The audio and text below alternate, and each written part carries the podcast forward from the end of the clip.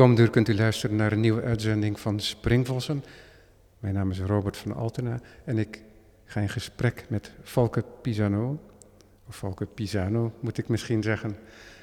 Dat gesprek dat zal bij uitzondering in het Engels gevoerd worden, dus dan bent u gewaarschuwd.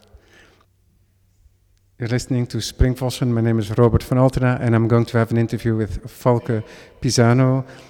We're going to talk on the occasion of a show, Wonder What Time It Is. Thank you for having this conversation with me, Falke. So, we're in the new space of Ellen de Bruijne along Singelgracht in Amsterdam.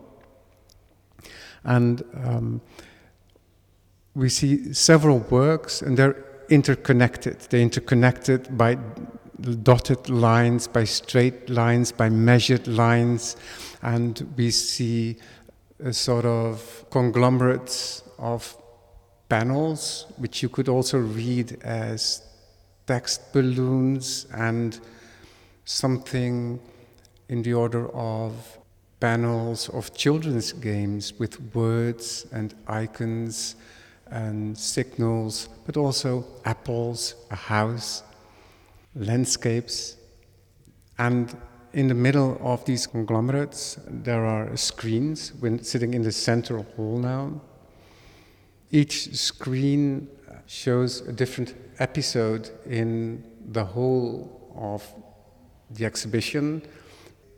The work that, that's exhibited here consists of one work with these different conglomerates, or are these three different works that are intertwined? I guess that's always a bit the question with my with my practice. I like to work on works in constellations, more or less, that all sort of help me to figure out something in a field of research. Uh, but usually I do consider them works that can also exist independently. Now, in this specific exhibition, I actually feel I made the work that sort of envelops these three sort of main works. So, in a sense, it's also one. It's one narrative, at least, that, that is sort of gone deeper in where I go deeper into certain uh, aspects of this narrative in, e in each of the works. We enter in the long hallway, Mm. and the hallway is in itself almost a narrative already Mm. in its sort of 19th century uh, reconstruction of probably some 18th century building, which gave the architecture always a long hallway, sometimes with a little uh, movement in the middle. So that agrees completely with this work, which is about narration and construction, perhaps, of a relation to the world and its objects and to perhaps the other person or society, even if you want to enlarge the scope Mhm. completely.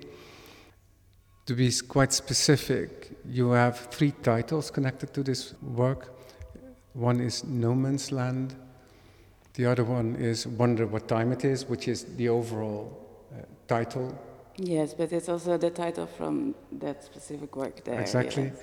Then there's the other one that's um, A well-known a well-known stranger. stranger. Yes. So if I go backwards, a well-known stranger is connected to a story by Heinrich Böll, 20th century German writer, born in 1917, died somewhere in the 80s, and he wrote in 1950 a story which is called Wanderer kommst du nach Spa, and then Mm. there's three Dots. dots. Yes. And there's the other story, No Man's Land, which is connected to Virginia Woolf and a story she wrote in 1929, which is um, The Lady in the Looking Glass. Famous title, Mhm. I think. Mhm. I knew the title without ever having read Mhm. this specific uh, story, um, which is very beautiful in connection to her work, but perhaps also in a larger sense to creation Mhm. and imagination in the 20th century. Exactly, yeah. And then to go backwards further still, Wonder What Time It Is is connected to a story written by Edgar Allan Poe in 1839, which has the title The Devil in the Belfry. Yes. Okay, how did you stumble upon these stories and when did you come to think of using them? I was reading at some point a book about time. It was called, uh, I think, Time and the Making of the Other by actually a Dutch anthropologist, Johannes Fabrius or Fabricius. He is talking about how time has been secularized, basically how through like um, not only secularized but also standardized. So, and he was talking about this story by Edgar Allan Poe, which then I think it was about how time has been regulating like uh, communities. Etc. Like so, this story by Edgar Allan Poe is about a village. And I like what I liked very much about this is that it's such a diagrammatic story. So the village exists of 60 houses that are all um, organized in a circle, and the, the, doors of the houses look to the middle of the square. Yeah, and the whole is a circulated, isolated valley, a, yeah. a circular formed, isolated yeah, valley. Yeah, and Edgar Allan Poe is very clear that the people that live in this village are not interested at all in what is outside or like what, what happens behind the hills like that that surround the valley, or they don't even think there is anything yeah, outside. Yeah. So the village is regulated by time. In the middle of the square, there is a, and this I also liked, a, a, a council house with a tower. So it's not a church, but it is a secularized society already. So the village is organized by time, and outside of time, there's nothing. I found this a very beautiful uh, construction. So that is um, why I thought to do something with this. Um, this was at the moment where I was, I just moved back to the Netherlands after um, being 10 years, like mainly in uh, Berlin and in Brazil. And I found it interesting to see what I could do now that I was back at home, what I could say about the culture here, because I, at some point I, I, I felt that this idea that we can speak about everything, like globally, internationally, and actually we, we, we can uh, address sort of universal ideas. Like for me, this was not so much interesting anymore. Also, like I think there's more and more doubt about this in the art field as well, or I see it around me.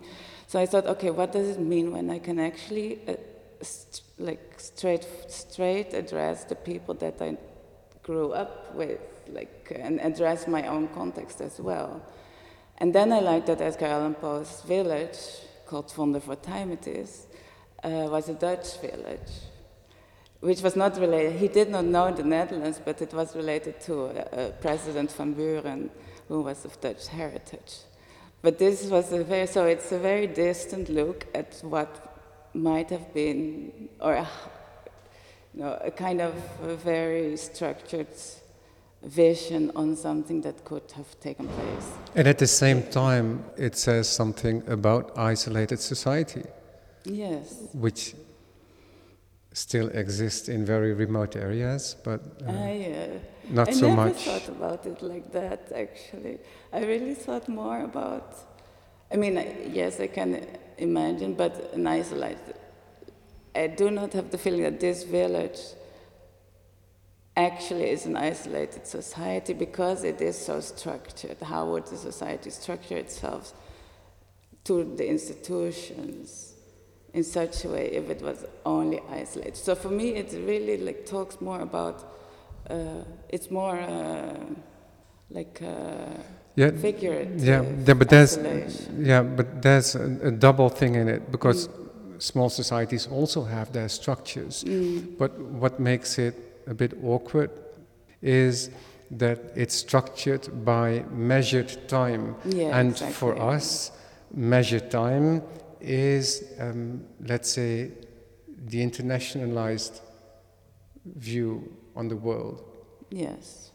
Yeah, exactly. That's, You're right. So, yeah. and, then, and when you, you talk about it in this specific story mm. also, and it's everywhere. Um, culture and philosophy is rife with it at, at the end of the 19th century. Uh, Henri Bergson, the French philosopher, Mm. philosopher, based a lot of his work on that principle that you have measured time, sort of Cartesian division of time as if you can cut it like a cake, and this time that you experience, which he called la durée. Yes. And an hour can feel like it's something that we say often. Yeah.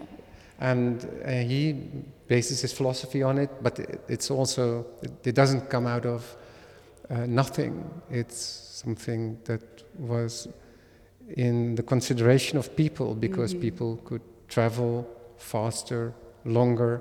I just saw yesterday a map of France, Mhm. and you have all these departments, and it's like a jigsaw puzzle.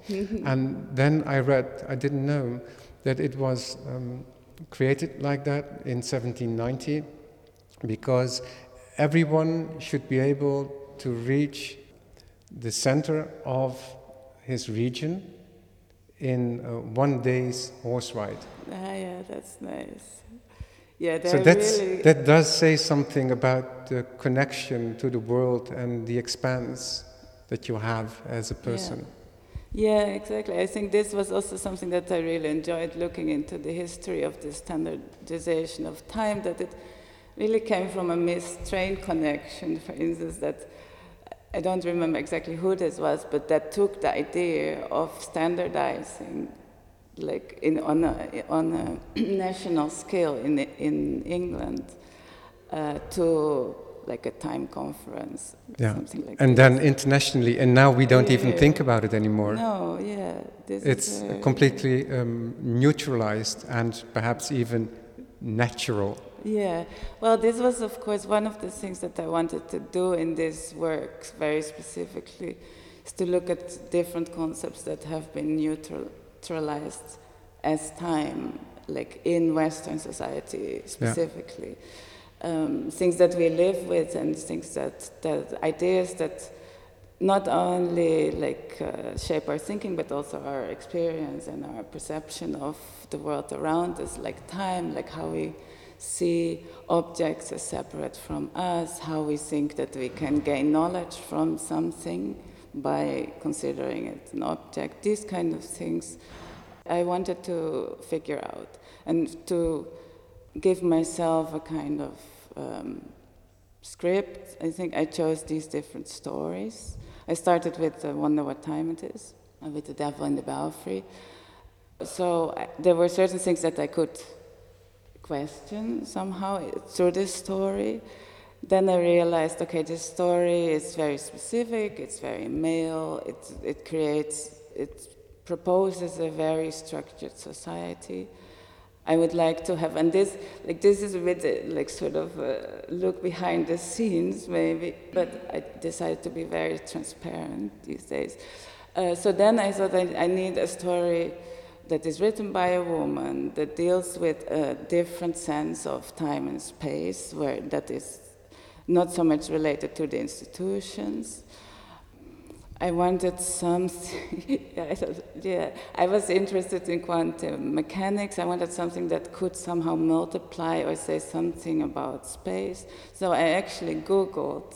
Oh yeah, you you you really went looking out for these specifics. Yeah, yeah, and yes, this. So so I was reading a book about liminal spaces in modernist short story writing. Um, and so I already had the idea it might be like Virginia Woolf, but what kind of story could provide a similar kind of diagrammatic? I'm looking for something that can help me think, basically. And for that, it needs to have some, because my mind works like this, it needs to have some architecture. Like a, a story that is just um, like, uh, how do you say, automatic writing or a stream of consciousness, I could not do. so Or a, a narration without uh, a fixed world in it. Yeah, Yeah. Uh, exactly. Vladimir Nabokov writes about this. So he reconstructs, for example, the apartment of Gregor Samsa Uh-huh. in the Metamorphosis of Kafka, Yeah, and really draws it. to see if it's to be able to, to- re- to write it. You- yeah. yeah, and as he says, the, the the world needs to be correct Yes. also in in writing. Yes, I have also a bit uh, the tendency to think that it needs to uh, like fit together also. So if you look at this whole exhibition, I also like I was a week before the exhibition. I was very happy because everything fits together very well. I think, and then when installing, I got a bit more nervous because I thought like, how does this? Does it also communicate? or am I overdoing it, or these kind of things. But I like things to fit together. I'm Yeah. trying to loosen myself up a little bit. But, but there's no architecture. There's an architecture in drawing, in uh, in the Yeah. maps that you create. But the maps, uh, you present them in such a way that I, at least theoretically, Mm. could change the order you could change the order of of the story. panels that you have Yeah. hanging, and Yeah, the panels are like somewhat loose, so there are always many sort of um, tendencies and desires and reflections and legitimations working at the same time when constructing a work, for me at least. So, on the one hand, I write these very often too long video lectures. on the other hand, I feel like I want to have some air in it. And on the other hand, I feel like then, like the final diagrams on the wall, I wanted to to reflect something of the architecture of all these stories, but also like have people be able to lean in to like the poetics of one kind of moment. And then, but of course, like the outer layer of the work is the line that goes through everything and which starts with, I want to tell you a story. Since I was in these specific works, on the one hand, I'm, I'm kind of analyzing the stories, but on the other hand, I'm also looking at the author positions and the narrator positions. So I felt it would make sense for myself to also bring myself in as a narrator of all these stories. And that's why the, the dotted line is actually this, like me as you wandering through the stories Yeah, and taking the responsibility for the Yeah. telling. and picking things out And yes, exactly. and extrapolating them in thoughts yeah, connected to our world yeah. and not just the world imagined by these authors. Yes, exactly. And I think this is always, for me, there is something that I find important, which I found difficult in the beginning of when I started working, but I have assumed it by now. I like to talk about intention. And I like to be very open about what I try to do and what I want to do and why I want to do it. And I was reading uh, last week, like I was looking for something, and then I found this text that I had written in 2013, wh- which was at the moment where I was working on The Body in Crisis, which is another series of works in which I very made a very strict structure to, to make certain works about certain historical moments. And in this text that I had not written for anyone but myself, I wrote like, my work is not about pedagogy or educating or mediating knowledge. It's about something completely different. But so I had to laugh because at that moment I was so completely. Uh, I think these words were more protection. Like I, I did not want. I felt because I was being very pedagogic in the works, and I think that's fine as well. But I still had to negotiate with myself if this was okay or not.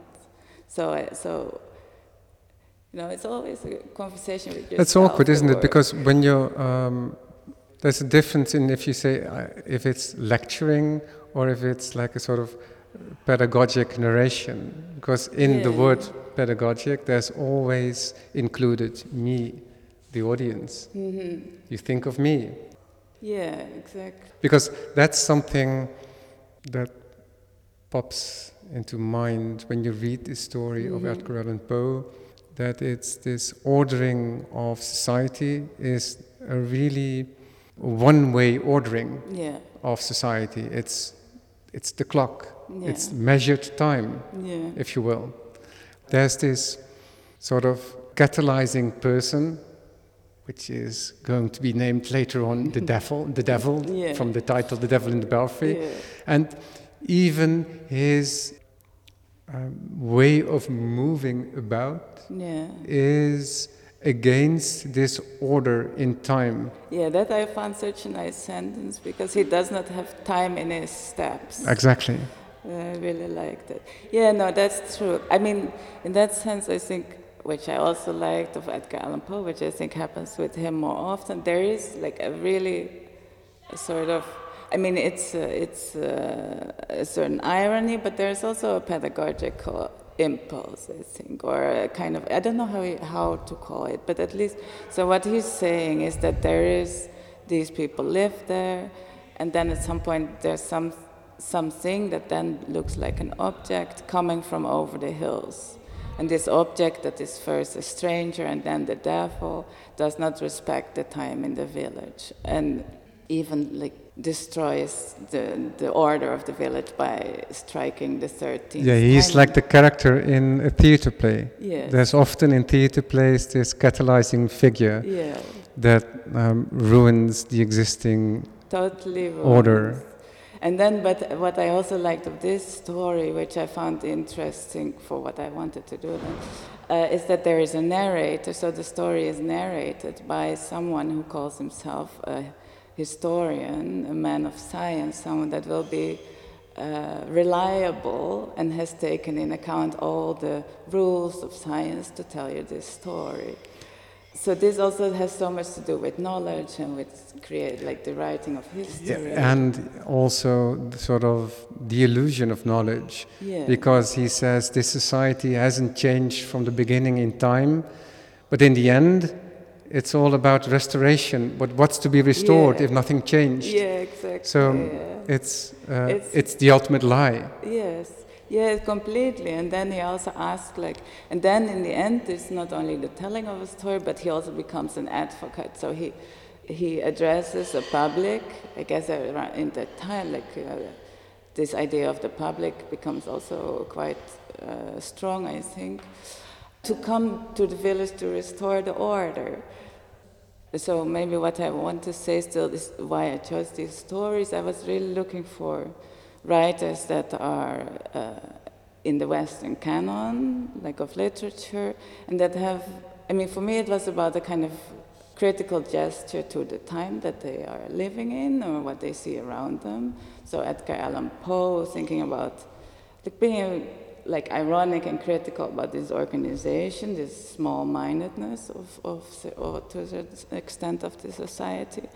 Then Virginia Woolf, who is also trying to make space for a different knowledge, I think, like and a different way of being, like away from a certain capturing mechanism of a specific gaze that, that can obtain knowledge from her. So the woman uh, in the looking glass, who is the mistress of the house, who's living alone in the house, has a guest in her uh, dressing room.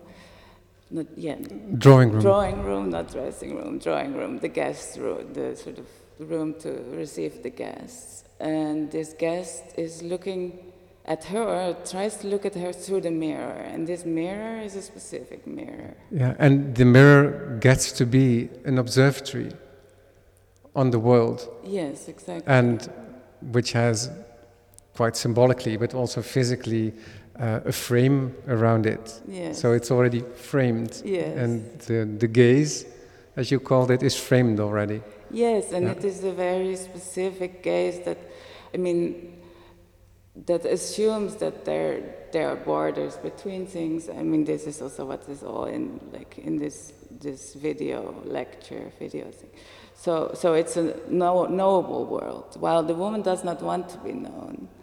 So she's trying to escape. She she escapes to the garden. But at the same time, this narrator is in a room that is also more alive than the mirror. So there are different kinds of spaces. And um, I found this interesting, like how, how she's trying to break down this very specific. Uh, Yeah, because what's what's knowledge. really um, interesting is that time is completely different there. With Virginia Woolf, it's la durée. Mm, It's the ex- experience yeah. time. It could be a whole afternoon. It could be it's just 20 We minutes. don't know really. Yeah, this I also found. It made it also much more difficult to write this. Actually, it was the most complicated thing to figure out what I actually wanted. But so what I wanted to say is that so I'm I'm looking at these critical gestures and at the limits of it. And in Virginia Woolf, like there's of course the one thing that she she has the money and the status to be able to write, and to be a- like and the woman as well is this rich woman. Yeah, Isabella Tyson. Isabella Tyson. But at the same time, also, I think there's a reading, and I don't think everyone agrees about this, that the observer is also Isabella Tyson herself. So there is a kind of incorporated. Yeah, because uh, that um, when when you just said like she has a visitor, a guest, Yeah. then that was, and I put it already between brackets Yeah. because um, for me it wasn't that fixed, and for you, uh, no, and for neither. me, neither. No, and I find this super interesting because then, in the end, when the guest finally lays eyes on Isabella through the window and sees her as like who she then is, like her true nature, as it is narrated in the story, she is empty. And, and this in contrast with all the imagination that this guest had about Isabella. Yeah, she's she's as as if caught by the light reflected through the mirror, which is a cold light. Yes. and which almost sees through the narrative that's imagined beforehand. Yes. Yeah, and I found it very sad because I felt it also okay, but I, you know, there is this. I feel that this also talks about like these limits because we're trying to. I'm trying to have a critical practice, and trying to, uh, and this goes back to the the education learning. I am actually trying to learn my myself or teach myself or set out a kind of learning trajectory for myself more than for others, I would imagine. But there are always limits, so I would assume that for Virginia Woolf, who I think is also partly Isabella Tyson, there are also these limits of this sort of uh, inhabit, like incorporated, I don't know, patriarchy, modernity, all these kind of things. We're not, we're not separate from our context. So this is what I found interesting to see uh, in these stories. Yeah. And then the story ends more or less with the admonition we shouldn't leave looking glasses hanging around in houses. Yes, yeah, which we shouldn't, but it's impossible almost, no? Like we all have these mirrors, which are still making us like think that we can know certain certain things or that we can ac- have access to knowledge, which is still based on, you know, enlightenment. Yeah, and but it's modernity. it's mo- she it's more than the physical objects. She talks about sticking to just one framed perspective, yes, yeah, yeah, that is also true. Yeah, Yeah. which And- is something very important for these modernist writers Yeah. like Virginia Woolf, Mhm. like James Joyce. Mm-hmm. Uh, James Joyce writes in his Ulysses, everything has its own voice, which is Yeah, very much in keep with this admonition of Virginia Woolf. Yes, ex- but I find it such an interesting story because then there is also so you can go deeper and deeper in this story, and it sort of like gets more complex, or also because it's ephemeral, like the, the borders are ephemeral somehow. So then there is the guest at the moment that is he, she, I would say, they are looking around in this drawer, drawing room where it's a room that is, has, is full of creatures and is always moving and light is flashing and so it's a very alive. And then the observer, the guest, imagines themselves being able to be present and look at this as if not being there, which is also, of course, this Yeah. whole idea of Yeah. like uh, a researcher, Yeah. scientist, which does not work now anymore. Yeah. But but- still, Yeah, and what supports also this idea that there's not really a visitor, but just Isabella Tyson, is that sh this visitor says at a certain point that she sees things happening Mm. that would only happen at night when there's no one uh, to um, to see it. Yes, yeah, no, So, exactly. so basically, the house is empty, and it's just the mirror that looks around. Yeah, yeah. The, the, the story starts with the house is empty, so it's Yeah. already clear. And the mirror you could see also, just like the measured time in the village of Edgar Allan Poe, of a sort of objectified gaze. Yeah. Yeah. What I really like about your way of going about is using these stories is that you recount them. Mm. And so you don't rhetorically um, change them. hmm So um, you stick to the story, but at the same time, every now and then you add a layer to it. So it's, it's, in- it's in the same measure of phrasing, but it, um, yeah, but you extrapolate elements out of it, just possibilities. Yeah, I think. And I then think you continue again. It's, tr- it's sort of with this work, I so came back to my love for literature. Like it has always actually been the prime source of, of not only inspiration, but also of, of organizing my work.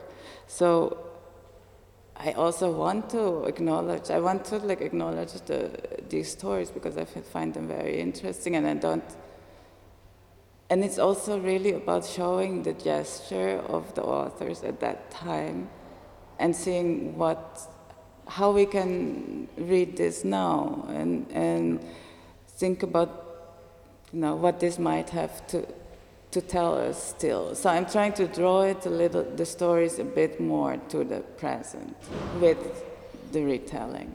Yeah, to see yourself contemporary to the stories. yeah yeah and ourselves like with whatever stories we tell even if they're critical to stay aware that th- th- it's a step probably in like a longer process of getting rid of certain ingrained ideas. It's really about how we can think the world differently and i am trying to figure out what is holding us back. Like so what are the frames? What are the solid objects that make it difficult to you know imagine like a complete Yeah. new world. Yeah, there's always this difficulty and this ambivalence that um, a certain frame and a certain order permits us to see things, yeah yes. But at the same time, it inhibits us yeah. in seeing things differently.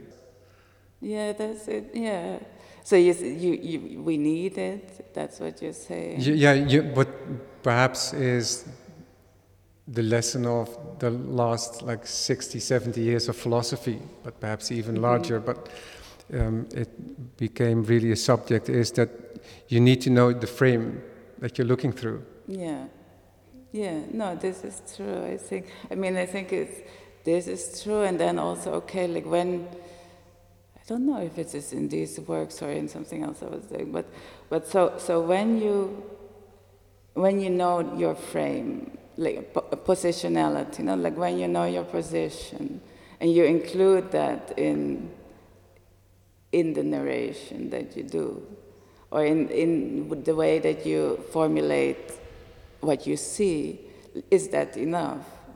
But it's also, I I feel, it's not in, like, we know everyone has their own position and a background, a cultural hmm. background, like education, and like a very complex, multifaceted position, intentions. So is it enough to just go through this list and tell, like, okay, like I, I'm, I'm from here, I grew up here, like this is my I- ideas, like this is, I've gotten throughout history, and I see the world like this. Yeah, there's a difference in simply acknowledging these elements where you come from hmm. and being conscious critically of what it means, how it works out, hmm. and how it influences your thinking and your relation with the world and other people. I think that's that's the difference. I mean, it's completely unlivable if you think it in everyday life. That's will always be a bit heavy, yeah. but it is what I try to do in my in my work, I guess. Yeah, and that like I mean that is brings us maybe then to the third story as well because I think this is the story that I also looked for through Google, um, in which it is most clear what I'm actually trying to, in a broader sense, uh, address. So there, the story of Heinrich Böll. It's told by a soldier, a German soldier, I guess at the end of the Second World War, which I like because it's difficult to do something with the Second World War here. So I thought that that's good to try. How how does that actually work? Is am I able to pull this in relation to the other uh, stories? Uh, so the soldier is being brought from the frontier towards a hospital, and it's an improvised hospital in a school. And the soldier is being brought through the, the corridors, and he's recognizing all the historical, cultural, political symbols that Yeah. are in. And what's very important, perhaps, also in relation to the stories that we just Mm-hmm. uh, recounted, is that everything is from his position Yeah. on a stretch bearer, yes. laid down. So he's Yeah, just sort of head on a stretcher that see things passing by Yes, from a perspective that normally you wouldn't have. Yes, exactly. And he is in pain, and he is like maybe uh, how do you say Hallucinating. hallucinating. So this I also found important to have this other perspective again of, of, of narrating. I wanted a story that brought like this whole issue to a matter of life or death, basically. So so I had the feeling it should be someone should be dying or being in prison, uh, and then I found this story. But um, so he recognizes all these like there's uh, uh, Greek sculpture, there's portraits of rulers of uh, Habs, Habs, Habs, Yeah. Habsburger. Yeah, the, so there's the Alte Fritz, uh, Frederick II, yes, um, the, the big king, 18th century king of uh, Prussia, and, and there's like the, the classic heads like Cicero, uh, Yes, uh, Mark, exactly. Mark Aurel, Aure- Aure- Aure- Marcus. Aurelius, the philosopher, ruler, yeah, etc. exactly. And, and Adolf Hitler. Yes, also. and um, so he recognizes this and he recognizes the orders and he can tell him, and he's telling to himself, like, so why do I recognize this? Where am I? Can it be that this is my school? Probably not, because probably all schools are like this.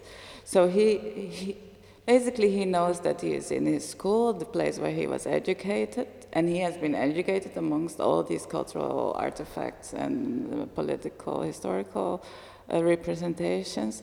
But he does not want to see it. That's my reading. Well, I think that is what is happening. So he's being brought up somewhere high to uh, to the art room, which is also nice, I think. And there's an operation station built behind the blackboard. And, uh, well, and in the meantime, he's crying, he's asking for a cigarette, he's thinking a little bit, a bit more when he's in the art room about his time in the school, like, but not about the time related to the ideology, but But, more. yeah, but this time is defined, isn't it? So he lived through eight years yes, in eight this years, school, Yeah. and he left it only three months before Yes. the moment yeah, so it's very fresh. that he's recounting. Yeah. So it is like, uh, you, I mean, his brain must have done a lot of work to be able to deny this for that long time. So then he's being brought on the operating table, and at some point he got, catches a glimpse of his own handwriting, or he sees his own handwriting that is still on this blackboard. Uh, at that moment, he realizes it is not possible that this is anything else than my school because handwriting is something so um, personal. So he Yeah, realizes. yeah, you, you can't you can't think of uh, my handwriting being in schools where I where I've never been, something yeah, like because that. before he says like, ah, probably there's a rule where you have to have all these people like in the, in all every school has the, all these people. Yeah, and, and, and it's also disorder because he recounts really a, a, a classic gymnasium yeah, education, uh, the Yeah. Bildungsbürgertum with because there's also the, the Parthenon frieze that's uh, that's recreated. So everything, all the classics. There's a colonial like painting representation as of, yeah, the, of the Congo, I Yeah. believe, something like of that. Togo. Togo, yeah. So, but he can only like really not go around it anymore when he sees himself. So I found very interesting this. Like at the moment he sees his own embedment, is he cannot go around it anymore. Uh, he recognizes, but then at the same time, it is very sad. He recognizes as well that he does not have leg, like he has one le- leg left and no arms, and his other leg is gone. So he recognizes his embedment in the situation, in the culture, in the ideology, and he sees his destruction. Yeah, So and it's so, and his, his for as an analogy here, the blackboard with his writing has the same function more or less as the mirror in No Man's Do you Land. think? Well, it's In- a catalyst. In a way, bec- but yeah. because it's a catalyst, and it's also like that's because that makes him realize, okay, this is reality. Yeah. This is my school. yeah, So here am I in my school, and then yeah. he But but the then he, mirror then he, then is he looks up. more an illusion, I think. I mean, in my perspective of the world, the truth of the mirror is an illusion, and this is uh, Yeah, but the, the, there's a démasqué at the end. I don't know how you say it in English, but because we see the lady for what she is, but do we? but that's how it's presented. Yeah. The, the, the, the light of the mirror is presented as truth. Yeah, but I don't think I pre- represent it as truth. I Mhm. think I have like some. some Yeah, we've, we've got several in. narrators here because there's also Falke Pisano, of course. So, it should be, that should not be presented as truth, for sure. But here, I think yes. Yeah, it's, um, it's a beautiful story by Mm. Heinrich Böll. Now, if you know the end, it sounds just basically cruel. The horrors of war. Yeah, yeah, yeah. It's got a long tradition of that in art as Yeah. well. But yeah, but also this idea of order, Yeah. which the school stands for, Yeah. and the chaos of war. Yeah, this as well. And I was also looking for a sort of classical Foucauldian institution in this last story to bring it also like a bit back, not maybe to now, but to the end of the second half of the 20th century, I think. Why, why do you mean that? Well, I felt I have learned about the ordering principle and the, the way institutions work Foucault. So for me, like the, pri- the prison, the hospital, the disciplinization, school, the disciplinization, Suppression. yeah, is, is, is very much related to him somehow. So I wanted this also, and it's related to like how I, I mean, it's very present in the way that I experience the world. Not, not that I feel disciplined all the time, but as a, as an image, mm-hmm. somehow, as something to, to still consider, even if the institutions are changing. So I wanted to emphasize that also in the last one, because in the first two stories, like there is this sort of society, like this the collective, this society idea. There is the house, the domestic, the self, the multiple self somehow, and then here I wanted to think about the individual in the institution and the difficulty of of completely understanding your position or in this. I think. So, do you write everything out? Yeah, everything. you make is- scenarios? everything is written out. I mean, I try to see the. I'm not someone that can improvise or that can sort of start writing and then let it unfold. Like I really need space, as is sort of coming back, I think, all the time here in this conversation. So I see the story as a space, and then I try to see, okay, like as a kind of diagram, I guess, spatialized thing. I know that I chose the story for a reason, so I try to figure out with myself what this reason is and what I want to achieve somehow, or what I want to figure out, or what I want to like. And then I start reading around the story in the direction of what I want to do. And then I start arg- the argument, yeah. like the argumentation, I guess, in this at least. I mean, like this sounds very strict, but, but this is also a strict work. But I have to also say that, that uh, it is and uh, No Man's Land, they originate in a different form. No, this you also saw in the State Museum. Yeah. So this is also, uh, I will tell it quickly, the story, but I think it's kind of interesting. I don't know if it's interesting. But in any case, I wanted to do this kind of work that I did not know the form of yet, and I had in mind to make it a big installation in which also lectures could be given and a kind of conversations could be had, and that could change.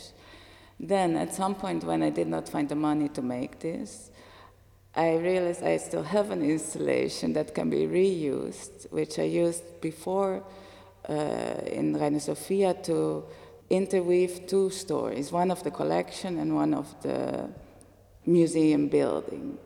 So I had this installation, which is basically a cross in which, uh, which is like two meters high and six by six, I think, uh, in which posters can be hung. And there is a, a, a curtain in which a, a PowerPoint can be projected.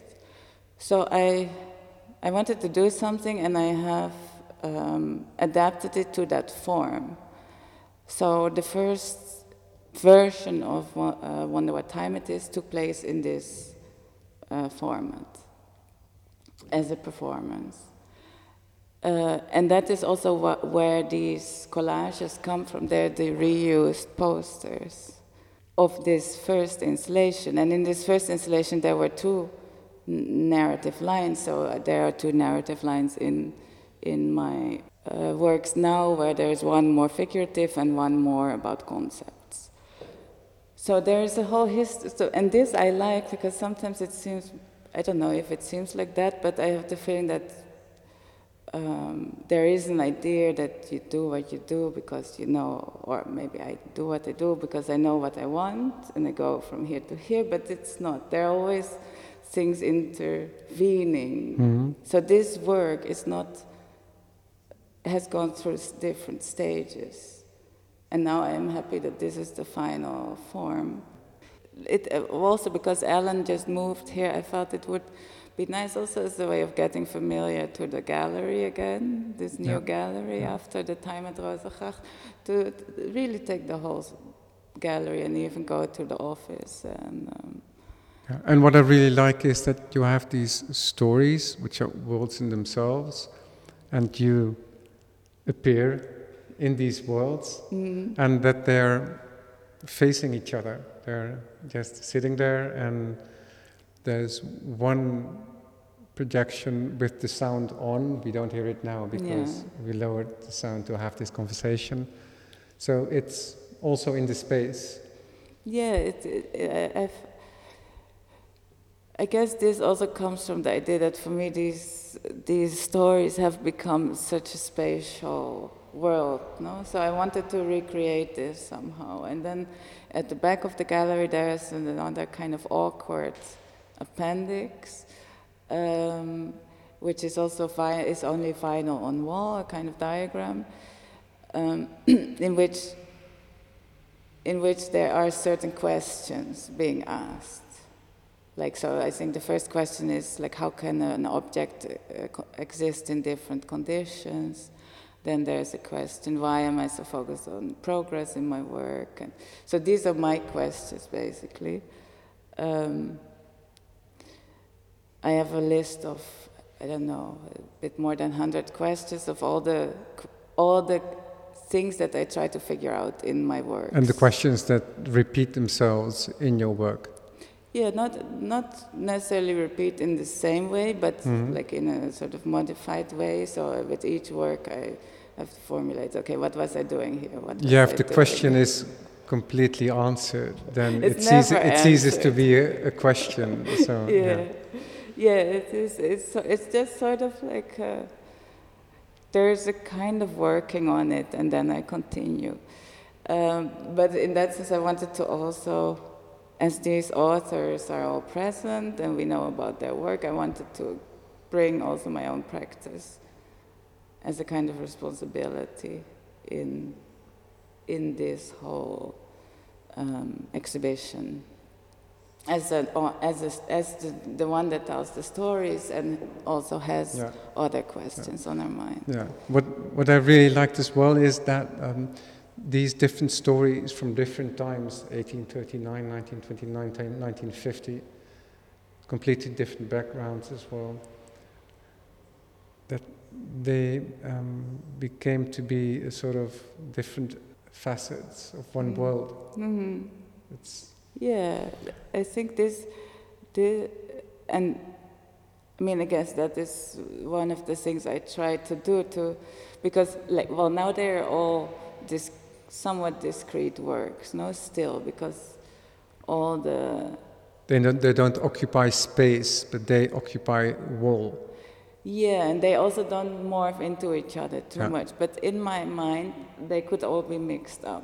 This I would like to do at some point. Yeah, yeah, because So- that's um, what I was trying to say earlier on is that these panels are also elements in in a game Mm. that you could mix up, and by mixing them up, you get new combinations, like Yeah. a Kuleshov effect in uh, film montage, and which ha- gives a completely different outcome and Yeah. different perspectives. And there you have again this that order, because this is also a certain ordering of things, can create perspectives that otherwise wouldn't uh, come up. Yeah, exactly. I think maybe maybe I should do a workshop where I'm thinking uh, about my students now, but uh, I can't because I know I just thought like ah maybe I can mix them up. Sometimes probably it's complicated, but of course it would really be nice to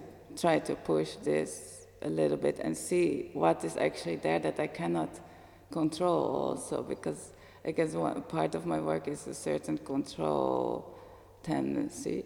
Yeah, and up till now, in these works, you stick to the integrity, let's say, of each story and the intentions, perhaps also, of the author. Yeah.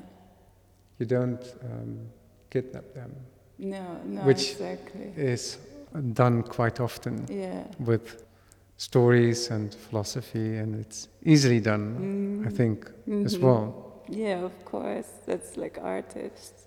No, but but I, I mean I do kidnap them in a way, I think, but but by but I still give all the space to their original intention. Well, for me, these were three stories that I didn't read beforehand. Yeah. Ah, yeah. So So this is the first, like when you came here to the exhibition was. I didn't know the stories. Yeah, okay, that's nice. Okay, I'll invite everybody to come over to Ellen de Bruijne. You can read the stories. Two of them you can find on the internet. I found them on Yeah. Virginia Woolf and Edgar Allan Poe on the internet because they weren't available in the library. And um, Heinrich Böll. I found I, I still found a, a really nice, a nice small edition. Ah, yeah, nice. So uh, these are available, and um, the show is up until the end of June. Exactly. I think it's even longer now. Okay, they extended end it. of July. Yeah. Good news. Dankjewel, Falke Pisano. Thank you, Robert.